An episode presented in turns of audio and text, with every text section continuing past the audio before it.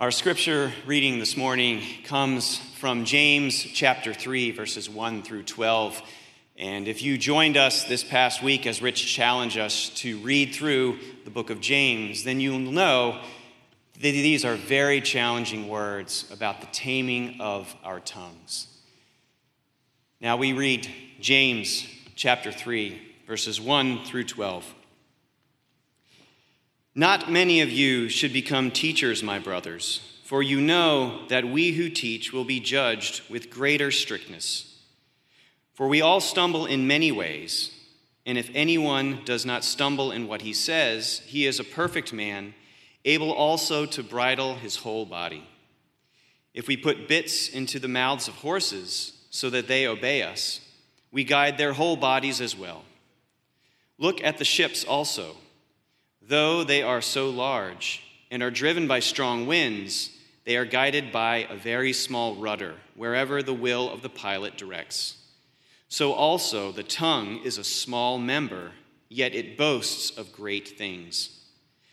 How great a forest is set ablaze by such a small fire! And the tongue is a fire, a world of unrighteousness.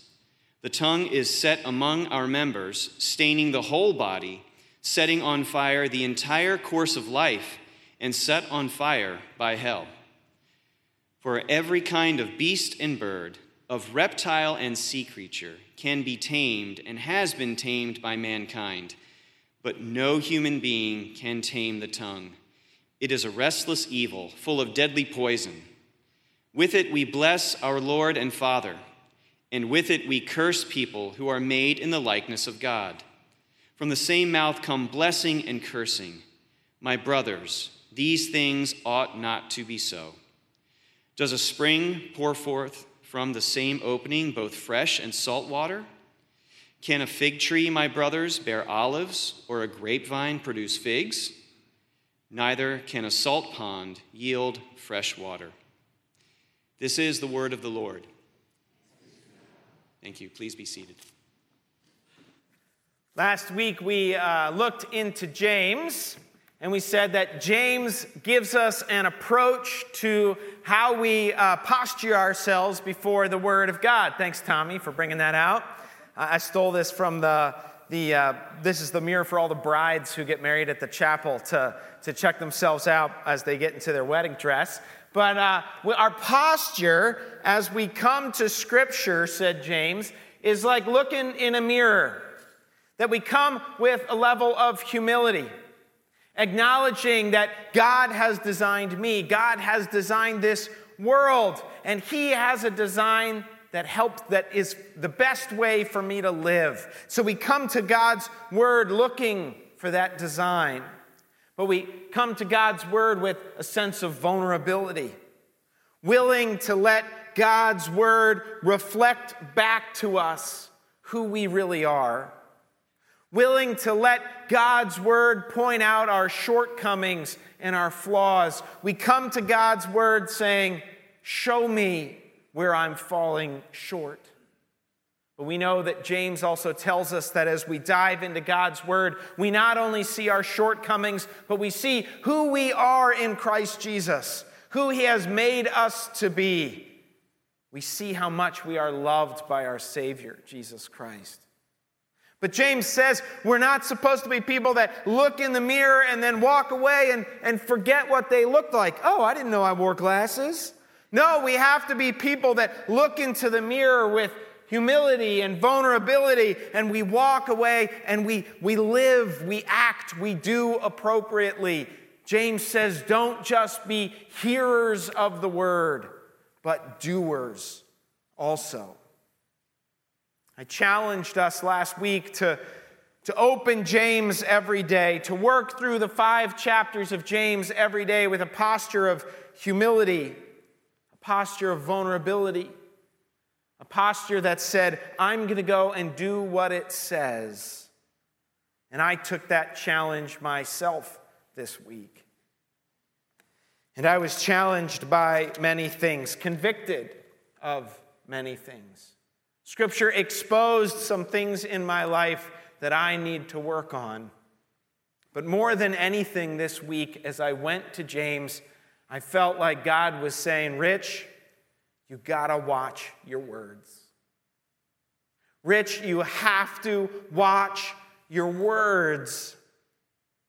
And I'll be honest and say, I know I have to watch my words. But I think if we're all honest, we look in our world today and we go, I gotta watch my words too. Yeah, James is going to tell us this morning that we need to watch our words. And this isn't new in Scripture. We can go to Proverbs chapter 18, verse 25, where Solomon writes that death and life are in the power of the tongue. Death and life are in the power of the tongue. Jesus is going to write this in Matthew chapter 12. Jesus is going to say that all of us are going to stand before judgment and be held accountable for every careless word that we speak. I think that should scare us.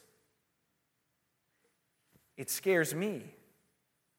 I don't want to hear a tape of every careless word I have spoken. I don't want to see a post of every careless Facebook post I've made or Instagram post I've shared or email that I've written or forwarded. But Jesus said, I tell you, on the day of judgment, people, that's us, will give account for every careless word that they speak. James says, watch your words. And he wants to tell us why. First, James says, I want you to watch your words because words are powerful. Let's read together. We'll be right there in James chapter 3. You can grab a Bible or open your phone or your tablet, or if you brought your Bible, I'm going to start reading in verse 3. I'm going to read 2 or 3 verses here in a row. But James says this, starting in chapter 3, verse 3. If we put bits into the mouths of horses so that they obey us, we guide their whole bodies as well. Look at the ships also. Though they are so large and are driven by strong winds, they are guided by a very small rudder, wherever the will of the pilot directs. So also the tongue is a small member, yet it boasts of great things. How great a forest is set ablaze by such a small fire. James looks at the biggest, most impressive machine of his day, the horse. It leads men into battle. It moves carts. It plows fields. And James says we can control it by just this little bit in its mouth. He looks at ships and says, these ships can navigate the stormy seas with just a small rudder behind it. He says, look at the forests that are set ablaze by merely a small spark. James says, your words are powerful. And this shouldn't surprise us as we read Scripture. If we started in Genesis, we'd see that God creates the world with his words, that he speaks creation into being. He says, let there be light, and there was light. And made in his image, our words have some of that power too. With my words, I can create and destroy life. As a father, I'm very aware of this. The words I say to my 3 sons can build confidence or it can tear it away. It can build self-esteem or it can shatter it in a moment. In my marriage, my words can build intimacy between us, or it can tear it down. Our words can build community. Our words can destroy it. Our words are powerful. As a kid, I had 3 older sisters. It was a wonderful thing. It was also somewhat challenging at times to have 3 older sisters. I always told people I had 4 moms. But part of having sisters meant sometimes they said things to me that I didn't like. Sometimes it was even mean, and yes, I was mean back. But when they were mean to me, I would say things like this, right? Sticks and stones can break my bones, but words can never hurt me. Or sometimes I'd say, I'm rubber and you're glue, and whatever you say to me bounces off me and sticks to you. But after I'd say those things in response to their mean words, I would go upstairs to my room and cry. Because those words are not true. Those words are not biblical. No, the Bible says that words go where sticks and stones can't. The Bible says that words cut sharper than stones. That words sink deeper than stones. That words hit our hearts. And words stick with us for a long time. I bet if we really paused, we could remember words, both hurtful and wonderful, that were spoken to us when we were just little boys and little girls. Because words have power. They are powerful. So James says, watch your words. Watch your words. Well, James also says that words are not just powerful, they're poisonous. Let's keep reading in James. I think I finished at the end of verse 5. I'll pick up in verse 6 of chapter 3. And the tongue is a fire, a world of unrighteousness. The tongue is set among our members, staining the whole body, setting on fire the entire course of life, and set on fire by hell. For every kind of beast and bird, of reptile and sea creature can be tamed and has been tamed by mankind. But no human being can tame the tongue. It is a restless evil, full of deadly poison. James tells us that our words aren't just powerful, our words are poisonous. But I did ask myself the question as I studied James over and over this week. I said, James, well, what makes my words poisonous? And as I kept reading through chapter 3, I said, tell me, what are these poisonous words? But I had to keep reading. We find in chapter 5 that James will define for us what are poisonous words, what makes our words so venomous. And he says in James chapter 5, verse 12, he says this, "But above all, my brothers, do not swear either by heaven or by earth or by any oath, but let your yes be yes and your no be no, so that you may not fall under condemnation." In other words, James is saying that words that are untrue are poisonous words.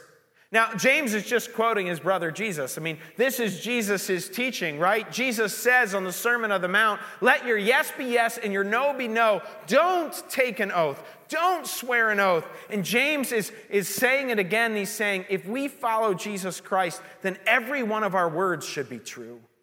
Every one of our words should be as if we're putting our hand on our Bible in a courtroom and swearing to tell the truth, the whole truth, and nothing but the truth. But as I looked at my words, as I watched my words this week, I see that sometimes I exaggerate a little bit. It's true, but it's also a little exaggerated because I like to make things seem a little cooler or better, or really me look a little more awesome. Or I put a spin on the truth. I tell it, but I tell it from a certain slant so that I can get my way, Or maybe I tell the truth, but I leave out a few strategic details because I don't want people to know that part. James says this is the poison, that our words need to be true. But James also says that our words need to be loving. In chapter 5, verse 9, James says, "Do not grumble against one another, so that you may not be judged." I like this word, grumble. The Greek, it can actually mean to roll your eyes. Let's be honest. How many times did you roll your eyes this week? How many times did somebody say something to you and you did that well? Or that nice southern thing, Bless his heart, which as a northerner I learned really means, what an idiot.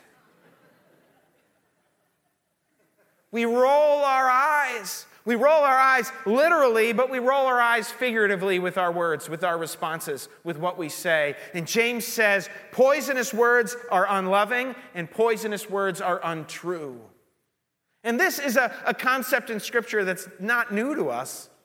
When I do pre-marriage counseling or marriage counseling, one of my favorite verses is Ephesians 4:15. I love this for relationships. It gives us a formula for speaking. Paul writes in Ephesians chapter 4, verse 15, he says, speak the truth in love. Three things there, right? Speak the truth in love. Don't yell the truth. Don't scream the truth. But don't be silent with the truth either. But speak it. But don't just speak the truth. Speak the truth in love. That truth and love have to be wrapped together. So much of the book of Proverbs helps us how to figure out how to do both in different seasons at the same time, right? Whether we're correcting or encouraging or admonishing, all these things in Proverbs are all this balance between truth and love. And James and Paul say the same thing. Speak the truth in love. When Travis's dad was here a few times back preaching for us, Michael Simone said, if you say what's true but don't have love, you're just being mean. But if you say what is loving without being truthful, what you say is actually meaningless. Let me say that again because I think it's so good. If you speak with truth but no love, you're just being mean. But if you speak love without truth, then you're being meaningless. That the formula for words that bring life, the formula for the words that build life in our children and in our spouses and in our community and in our church and in our home and in our jobs, the formula is speak the truth in love. And so James says, watch your words because they are powerful. Because they are poisonous. But James says they do something else. James says that our words reveal what is in our hearts. Let's keep reading. We'll pick back up in verse 9 of chapter 3 and read a few more verses together. With it, our tongue, our mouth, with it we bless our Lord and Father, and with it we curse people who are made in the likeness of God. From the same mouth come blessing and cursing. My brothers, these things ought not to be so. Does a spring pour forth from the same opening both fresh and salt water? Can a fig tree, my brothers, bear olives, or a grapevine produce figs? Neither can a salt pond yield fresh water. James is again quoting Jesus, this time in Matthew chapter 12, where Jesus says, out of the overflow of our heart, our mouth speaks. Jesus says that what's in our heart, what's the excess, the overflow, the abundance of our heart is what comes out of our mouth. Now, I remember as a kid always going to the doctor, and one of the things the doctor would do would say, what? Stick out your tongue. Right? Blah. And I thought he just wanted to see the back of my throat. In fact, I hated it when the doctor would put that tongue depressor down on your tongue. I have a really easy gag reflex. And I thought for sure I was just going to vomit my breakfast onto the doctor. But he was actually looking at our tongues because our tongues can tell us something about our bodies. Our tongues can tell us what is going on, whether it's, believe it or not, it could be yellow or red or white. It can have too many bumps or not enough bumps, but our tongue can actually tell us something about our health. Many of you know that when I first got married, Susie and I, we moved to Honduras for 2 years. And one of our favorite things to do in Honduras was go to the open air market on Saturday mornings. Normally, this large dirt area was a parking lot for the soccer stadium in town, but every Saturday morning it became alive with little vendors setting up their tarps with sticks, and they were selling fruits and vegetables and meats and cheeses and flowers, and it was just a wonderful place to walk and explore. And of course, every vendor is there, trying to get you to buy their mango or their papaya or their pineapple or their star fruit. And so they've got their machete and they're cutting up things and they're offering you pieces of their fruit. And of course, I'm a little grossed out by that. I'm like, I don't know where that machete was. I don't know what it cut down. I don't know what you did with that. And so I'd always say, no, thank you. But I'd buy their fruit and I'd take it home and I'd bleach it and wash it. And then I'd try to consume it. But Susie, she's just like, oh, I'll try your mango. Oh, papaya, let me try that. And I'm sitting there like so scared. And Susie's just eating everything in sight in this beautiful market. And one of these days after being in the market in the morning, Susie and I were playing a game in our house. We played so much backgammon our first year of marriage. It was like nonstop backgammon. So we're playing backgammon. Yes, we have a scorecard that's up to like 130 points per person. We're really playing a lot, but we're talking, and all of a sudden I go, Susie, stick out your tongue. She goes, what? I said, stick out your tongue. She's like, I'm not sticking out my tongue. And I said, just stick out your tongue. She sticks out her tongue, blah, and it's like somebody took a Sharpie marker. Her tongue is as black as I think it could ever be. And as a newlywed, I'm sitting there going, oh my gosh, my wife's about to die. You don't ever really look at somebody's tongue and see that it's black. And so I'm calling Honduran friends. I'm like, we need a doctor. And Dr. Fuentes shows up, and she's like, stick out your tongue. And sure enough, Susie sticks out her tongue. And this is this giant black tongue. She's like, I feel fine. Am I dying? The doctor's like, no, you just have a bacterial infection. Gives her a shot. She's good to go. But our tongue tells us about the health of our gut. And James says it's more than that. Your tongue, your words tell you about the health of your heart. That out of the overflow of our heart, our mouth speaks. So I kept asking myself this week, if I talk about someone who's not in the room, what does that say about my heart?